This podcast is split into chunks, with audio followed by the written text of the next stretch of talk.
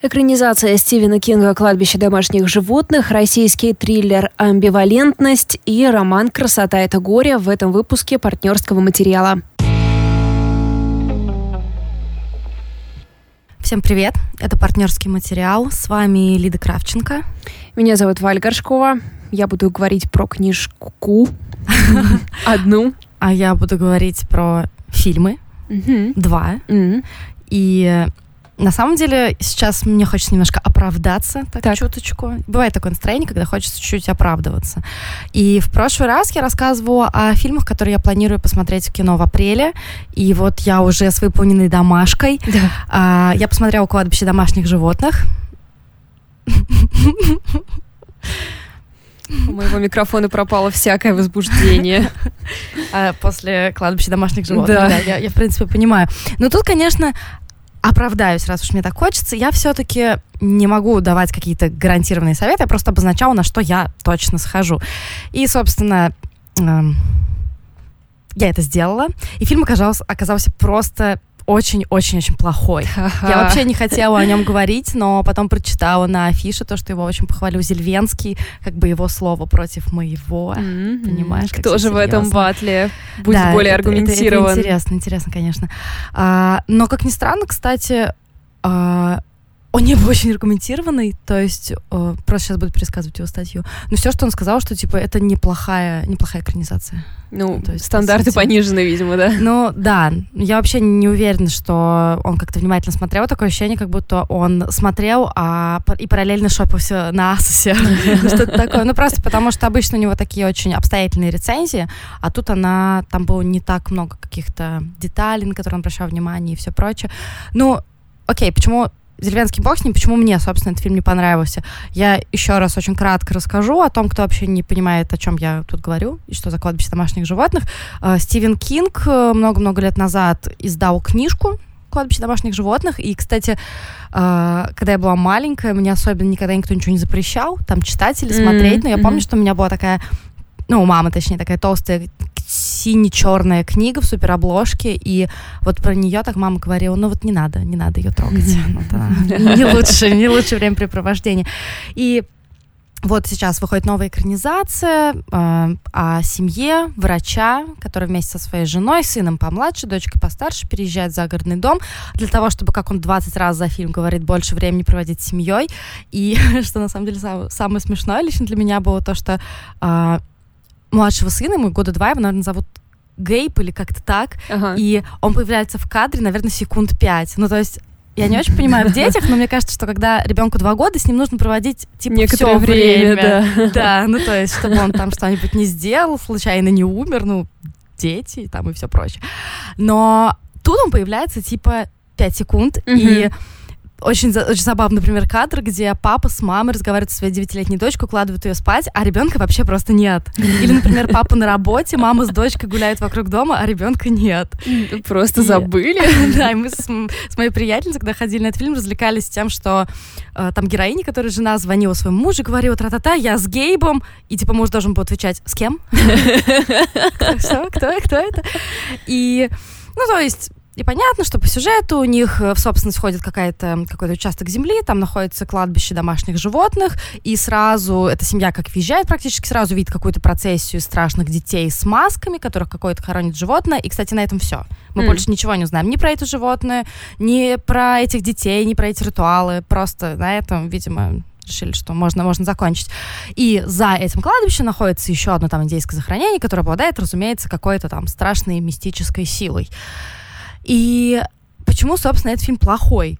Потому что, во-первых, он снят очень топорно, как знаешь, такой очень старомодный хоррор, потому что, как правильно сказал тот же самый Зельвенский, ну тут, конечно, проблема в не совсем корректной переработке сценария, не совсем пере- корректной переработке на литературной основе. Mm. Как корректно сказал тот же самый Зельвенский, что семья приезжает, видит, что у них мрачное индийское захоронение, они тут же уезжают.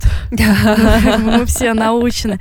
И как мне кажется, тут просто было два очень крутых и главных направления, которые вообще никак не проработаны. Я не буду говорить про какие-то абсолютно деревянные диалоги, про mm-hmm. очень странных актеров, mm-hmm. которые довольно топорно все это делали. И делали это все свою работу. А, Первый момент это то, что Кинг, он ведь по сути тот еще трусишка. И нам это всем на руку, потому что все свои страхи, многочисленные комплексы, фобии он перерабатывал в очень крутые э, литературные произведения, которые мы с вами все можем читать. И здесь, если я правильно, конечно, понимаю Кинга, в первую очередь история о том, что семья в целом это такая штука, которая не только радость, счастье, совместные mm-hmm, воскресные обеды mm-hmm. и все прочее. По большей, части, по большей части семья — это дикие неврозы. Если у вас есть семья, какая бы то ни была, то у вас, скорее всего, будут неврозы. Если у вас не, есть дети, то у вас сто процентов будут неврозы, потому что вы каждую секунду своей жизни, ну там, может быть, не каждую, но каждую, если вы Стивен Кинг или там с похожим складом характера, будете думать о том, как бы с вашим ребенком что-то не случилось. Ну, если только ваш ребенок не гейп, и вы заби- забили на него с самого начала. Да-да-да. И... Типа, ладно, на гейбу похер. На кого? И там, понятно, я маленький спойлер, но мне кажется, это очевидно из трейлера. Там случается некоторая трагедия, mm-hmm. и можно было как-то ее отрефлексировать, как-то больше показать именно момент принятия, момент э, того, что как вообще человек переживает такую самую страшную потерю, то, что воплощается его самый страшный кошмар, что он с этим делает? Нет, этого ничего нет. Ну, то есть у них есть какая-то мистическая возможность как-то справиться с этой ситуацией, они сразу ей пользуются. Никакого горя, все это очень минимально, ничего этого не происходит. И второе, ну, как бы фильм не страшный. Вы меня, конечно, простите, но второе направление хоррора — это, собственно, все, что связано со страхом и ужасом. И, Валя, ты можешь смело на него идти. А, жаль, что он стрёмный. Да, вот, вот реально жалко только, что час сорок тебе потратить, придется потратить своей жизни просто так, просто вот воздух. И ну, то есть, казалось бы, вот эти все мертвые животные и все прочее, это все выглядит довольно жутковато, но нет, я тоже та еще трусиха и совершенно ничего, никаких струн моей трусливой души не задела. И там есть одна история, то есть у одной из героинь, у жены, этого доктора, у нее была какая-то детская психотравма, она винит себя в смерти своей старшей сестры, которая в детстве умерла от спинного менингита или там чего-то такого. То есть это такая параллельная история, mm-hmm. ее флешбеки. Mm-hmm. И это тоже можно было очень классно развить, потому что в какой-то момент я подумала, вот это страшно, это может быть круто. Mm-hmm. Но она настолько ни к селу, ни к городу, во-первых, эта история, во-вторых, она как-то не получает вообще никакого развития. И, в общем, друзья, если вы идете по списку, который я вам дала э, в прошлом выпуске, вы можете вот сейчас взять и забить на этом месте и не смотреть «Кладбище домашних животных», потому что это очень-очень плохой фильм. Невероятное совпадение века. Книжка, о которой я буду сейчас говорить, прочитана Лидией Кравченко, а мной не до конца. Вот такой жестокий поворот судьбы. Речь о книге «Красота — это горе» Эко Курниавана в издательстве «Фантом Пресс». Эта книжка вышла, и еще в январе все про нее отписались, но я как-то только что одобрила. Uh, сразу breaking news, не знаю, ты вообще знала это или нет, но Эко Курниаван — это мужчина. Да, да, да, да, потому да? что у меня было, у меня было предисловие, а. и там был написан индонезийский писатель. Потому что если бы не это, я была бы абсолютно уверена, что это женщина. Я была тоже уверена, что это женщина. Uh, кроме того, еще просто о внешних каких-то вещах, а обложка этой книжки очень сильно удалась Фантому, мне так кажется. Так как это индонезийский писатель, там такие стилизованные в индонезийском духе какие-то чудовища в узорах. А, и я так посравнивала, это, по-моему, одна из самых красивых обложек, которые вот у этой книги были в разных издательствах в 35, на 35, что ли, она языков переведена, эта да, книга. правда, очень красивая. Да. И мне еще особенно нравится серп и молот там посередке. Ну, там потому что есть... Э, да, там полно коммунистов. Коммунисты, да, так что немного магии, немного коммунистов, вот вам рецепт отличного, отличной исторической мясорубки. Я, когда собиралась эту книжку прочитать, я думала, когда буду рассказывать про нее ВКонтакте, не, ой, в когда собиралась эту книгу читать, я думала, о том, что когда буду рассказывать про нее в подкасте, всячески постараюсь избежать выражения магический реализм. Потому Но что оно возможно. сидит просто, вот просто сидит уже как там, где оно сидит? В как? печенке. В печенке, да. да. В горле пытаюсь сказать, думаю, это неправильно. В горле, да. Вот. Но, конечно, тут без этого не обойтись, потому что это абсолютный привет ста годам одиночества. И ну и Борхесу, и всем этим ребятам. Да, да, к сожалению, это не просто, там, можно сказать, что это похоже, это прям очень четкая, очень четкая даже калька в каких-то местах. Там и есть какие-то приветы типа сюжетных, ну, таких повторюшек и всего прочего. Значит, здесь речь идет об индонезийской семье, Книжка начинается с того, что спустя 20 лет после смерти проститутка эм, восстает из могилы и идет к себе домой. Вот, собственно. И все. Но и, у нее дела. Да, у нее важные да. дела, и надо проведать свою дочь и посмотреть, как она там справляется. В общем, эм, после этого мы обращаемся тут назад в историю жизни э, этой девушки. Ее зовут Дэви Аю. Спасибо, да. Простите. Я просто, я вот только что ее закончила. А, и э, Дэви Аю очень красива, и всю свою жизнь она была проституткой, дочь у нее очень красивая, им тоже из-за этого не везло, и поэтому она надеялась, что ее последняя дочка станет некрасивой. Ну, в общем, так оно и вышло. И здесь такая происходит такая большая семейная сага на фоне истории Индонезии. Э, как бы привет, оказывается, у Индонезии тоже была история. Вот вам, пожалуйста, кое-что о ней. Э, кроме того, тут тоже японская оккупация, и понятное дело, что девочкам там пришлось не сладко в это время. Uh, ну, на квадратный метр книги изнасилований где-то... Очень много. Типа 100. Да. Да. Uh, псы, свиньи, насилуют женщин. А еще мужчины насилуют куриц. да, мужчины там... очень много занимаются сексом со всякими да. животными. А, некоторые мужчины едят а, экскременты. Было такое, да.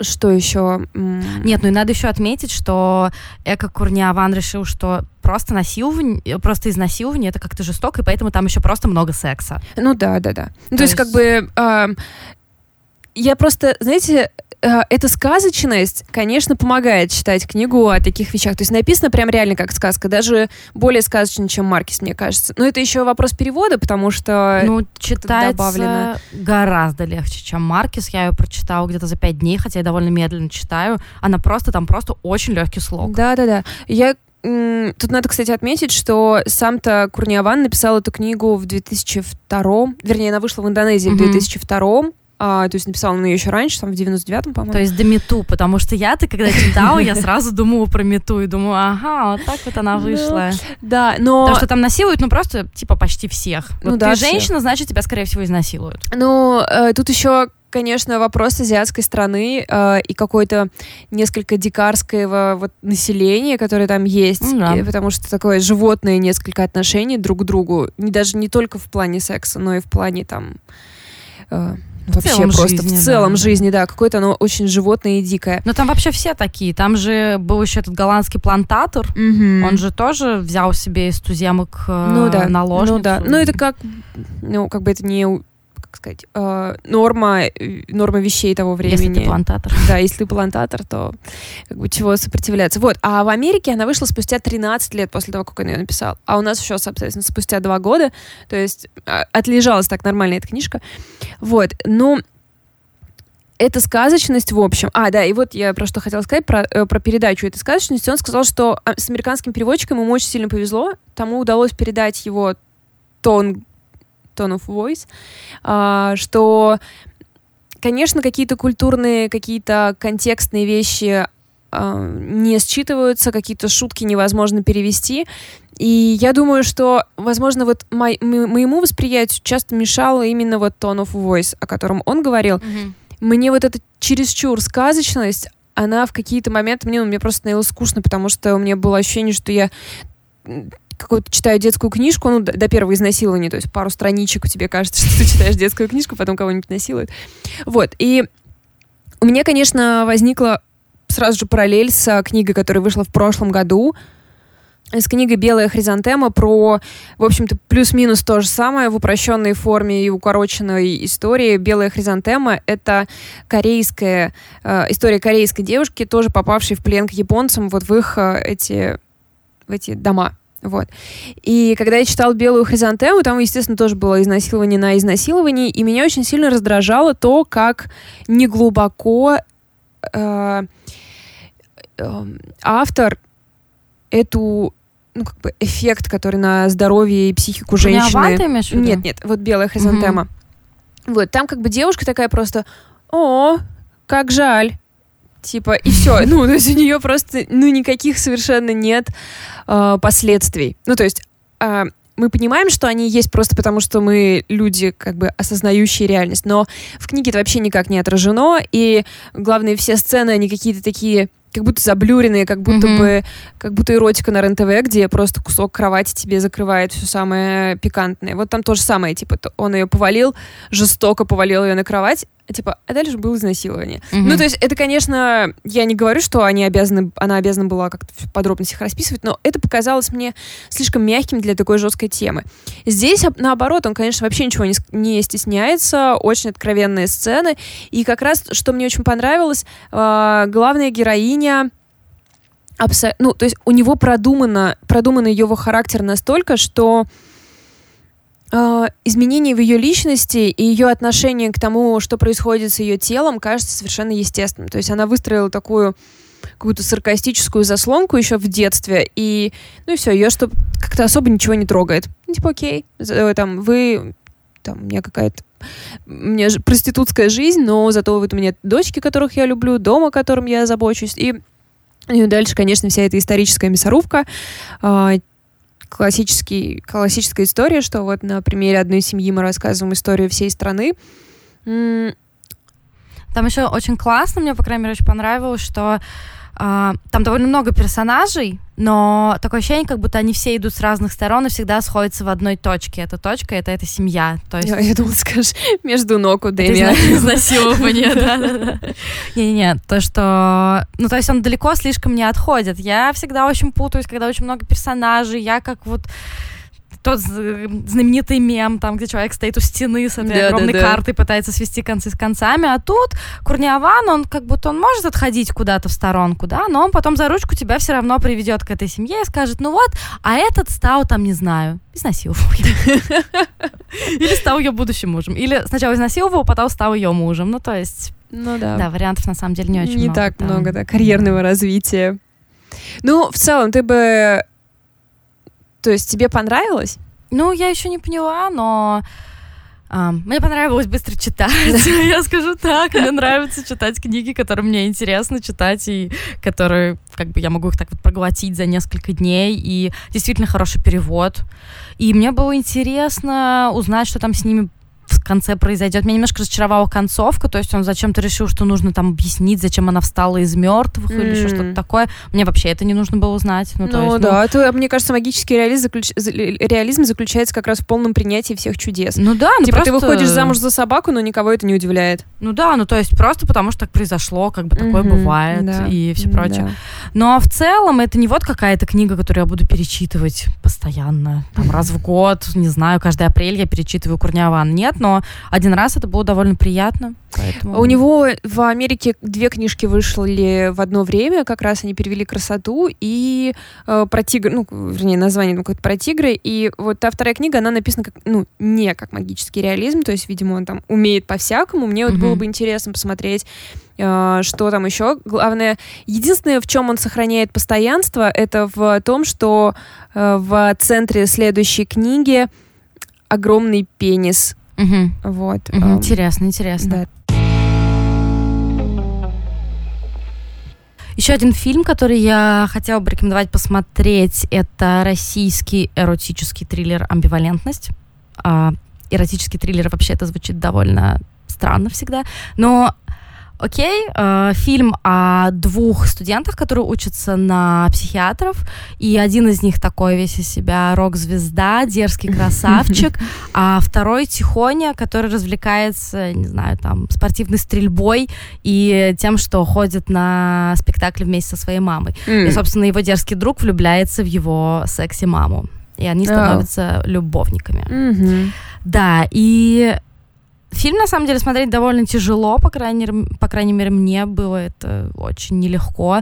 Там нет ни одного приятного персонажа, они все довольно мерзкие, то есть, э, начиная от э, одного из друзей, который, собственно, становится любовником этой взрослой женщины, потому что э, он какой-то то ли уязвленный нарцисс, то ли я не знаю, как его правильно назвать, у него какие-то определенные проблемы, он обращается с людьми как с какими-то объектами, вещами, mm. то есть совершенно потребительски. И его друг, он совершенно не лучше, казалось бы, мы должны испытывать к его другу симпатию, какую-то жалость, но нет, он не склонен э, к какому-то критическому восприятию тех, кто находится рядом с ним. То есть, несмотря на то, что он узнает о связи его друга и его мамы, он до последнего не говорит о том, что ему известно, о том, что для него это явно неприемлемо совершенно ни в какой форме.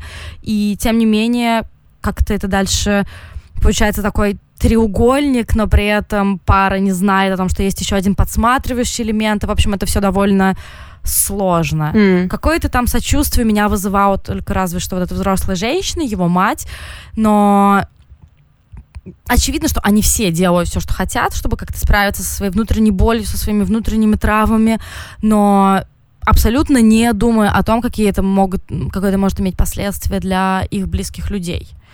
А, фильм снял Антон Бельжо. Это, кстати, сын, по-моему, Андрея Бельжо, художника, который, он известен, я не знаю, если тут кто-то кому столько же лет, сколько мне и старше, а, он известен тем, что у него такие специфические персонажи, например, Петрович, он его рисовал вот так вот такой примитивистский стиль. Это было в какой-то газете, не помню только в какой, если честно. Но если вы загуглите Бельжо и видите его иллюстрации, вы uh-huh, однозначно поймете, uh-huh. что вы где-то это видели. И он, кстати, по профессии э, как раз врач-психиатр, и, видимо, на его сына, который стал режиссером, это как-то как-то это его вдохновило, что ли. Вы могли смотреть у Антона Бельжо фильм «Рыба мечты», например, который вышел три года назад. Я его не смотрела. Да, я тоже. Никак вообще не могу прокомментировать. Да. А, собственно, почему я в целом его рекомендую? Ну, если такой несерьезный ответ, то мне кажется, что у всех должна быть, как это сказать, я не знаю, мицва. У меня мицва это то, что я хожу на русские фильмы, которые, очевидно, мало-мальски независимые, просто я специально хожу на них в кино для того, чтобы как-то им было на что жить. Чтобы у нас был не только Сарик Андреасян и Никита Михалков, а нечто большее. Но на самом деле фильм очень красиво снят. Uh, у меня, знаешь, в целом, когда вот я слышу это словосочетание, там, эротический триллер, у ну, меня как-то да. представляется сразу что-то такое очень синее, красное, неоновое, mm-hmm. может быть, там из-за синего бархата Линча или из-за горькой луны Полански. Но вот у него именно такие какие-то цвета, очень много mm-hmm. синего и mm-hmm. очень много, знаешь, таких вспышек. То есть, например, э, собственно, первый близкий контакт у этой пары возникает, когда они застревают в лифте, mm-hmm. и вся эта сексуальная сцена происходит под вот это мигание лампочки. То mm, есть включение, включение, да. да. И потом очень много разных сцен, ну, тоже по большей части сексуальных, ну что-то у нас сегодня такой горяченький выпуск. А, происходит, например, подмигание новогодней гирлянды, потому что там это все происходит зимой, скоро Новый год и все прочее. И я пыталась как-то додумать, что, может быть, это как-то связано с какими-то, я не знаю, психическими заболеваниями, потому что они же тоже очень много говорят об этом, в частности, про амбивалентность, что это вообще такое. А, что это вообще такое? Ну, это когда у тебя нету Um, как это сказать? Как это сказать, если я не психиатр? Когда, например, ты любишь и ненавидишь кого-то одновременно, если а, это очень, если очень грубо. Uh-huh, То есть вот как-то uh-huh, так. И uh-huh. мне кажется, что э, режиссер какую-то вот такую нехилую, не, господи, нехитрую истину и пытался как-то вложить, что человек какой-то более сложный, чем просто одно какое-то чувство, одно uh-huh. какое-то отношение к человеку. А, и по мне, как мне кажется, это такой, знаешь, не фильм, а упражнение в эмпатии. Я недавно слушала подкаст про этику, и там как раз говорили о том, там Екатерина Крангаус и Андрей Бабицкий обсуждали фильм э, «Покидая Неверленд», mm-hmm. который мы так и не посмотрели. Ну, я посмотрела кусками, но решила, что не обязаны иметь мнение по этому вопросу. Да. И они обсуждают, чем отличается сочувствие от эмпатии. Угу. И Крангаус говорит о том, что сочувствие это то, что ты теоретически можешь когда-то пережить. Угу. То есть, например, э, я не знаю, от кого-то ушел муж, и я могу посочувствовать, потому что я могу представить, как от меня уходит муж, ну то есть угу. что-то такое. Угу. А эмпатия это когда с тобой, по идее, такого никогда не произойдет. И ага. не может произойти. И угу. ты не можешь себе представить, что с тобой это происходит. И ты начинаешь сразу искать какие-то оправдания, угу. там, я имею в виду, ну, себе, uh-huh, себе сказать uh-huh, оправдание, почему uh-huh. ты не можешь человеку посочувствовать. И вот как они говорят, мне просто понравилась эта теория, как они говорят, что умение как-то посочувствовать именно такому человеку, когда ты не можешь на себя uh-huh. эту ситуацию перенести, это уже эмпатия. И тут, возможно, какая-то похожая штука, потому что фильм идет два часа. Это были действительно мучительные два часа, потому что я просто их всех хотела ругать от, отшлепать по щекам. Мне казалось, что они все ведут себя совершенно ужасно, но потом я как-то себя успокаиваю и говорю о том, что, ну, Лид, во-первых, это кино, успокойся. Но, во-вторых, то, что а, у них у каждого, очевидно, они все глубоко несчастные люди, у них у каждого какие-то свои травмы, и вот просто они как-то с ними справляются теми или иными способами. Так я до конца, конечно, не успокоилась, поэтому решила, что я буду говорить о том, что это красивое кино. Ну, если они вызвали у тебя такие эмоции, получается, они довольно настоящие герои сами по себе получились. Да, герои действительно настоящие, актеры, особенно те, которые играли вот этих двух мальчиков, не знаю, там, ординаторов, они большие молодцы. То, что, ну, они меня вызывали какую-то недюжую злость, mm-hmm. раздражение, и эм, мальчик, э, который играл вот этого более дерзкого друга, Даниил Стеклов, мне кажется, сейчас просто все его доброполую хвалят. Во-первых, можно хвалить за то, что человек красавчик? Ну, не знаю. Ну, теоретически. Ты красавчик, вот мы тебя хвалим за это. Во-первых, конечно, за то, что он очень фактурный, очень харизматичный.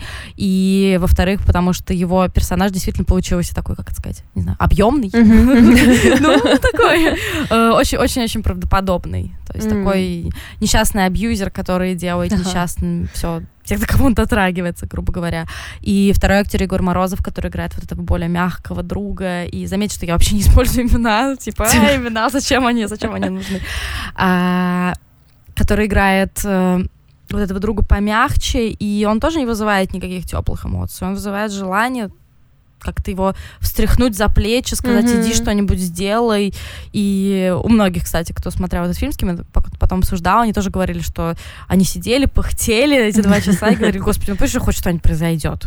Вот пусть хоть что-нибудь. Но там что-то произойдет, да. А, вот по тому, как ты описывала главного героя, это не какая-то устаревшая немного тема про чувака, который относится к людям как к товару? Типа, мне кажется, это несколько лет назад все было. Ну, там, знаешь, э, там нету такого, что вот эта модель, mm-hmm. модель поведения, мы mm-hmm. будем ее показывать. Mm-hmm. Нет, там выглядит, и, может быть, поэтому нужно еще раз э, актерский состав ты отметить, потому что это все выглядит абсолютно естественно. И то, что, несмотря на то, что тема может быть и отжившая уже, но среди людей она не отжившая, и по-прежнему мы очень часто сталкиваемся с теми, кто довольно потребительски относится к mm-hmm. своему окружению, и показываются все его манипуляции, то есть как он э, постоянно унижает своего друга, но при этом как он его к себе приближает и потом опять mm, его отдаляет тема, от себя, да. да. Ну то есть это все видно и ну что мне больше всего понравилось, то что друг не вызывает сочувствия.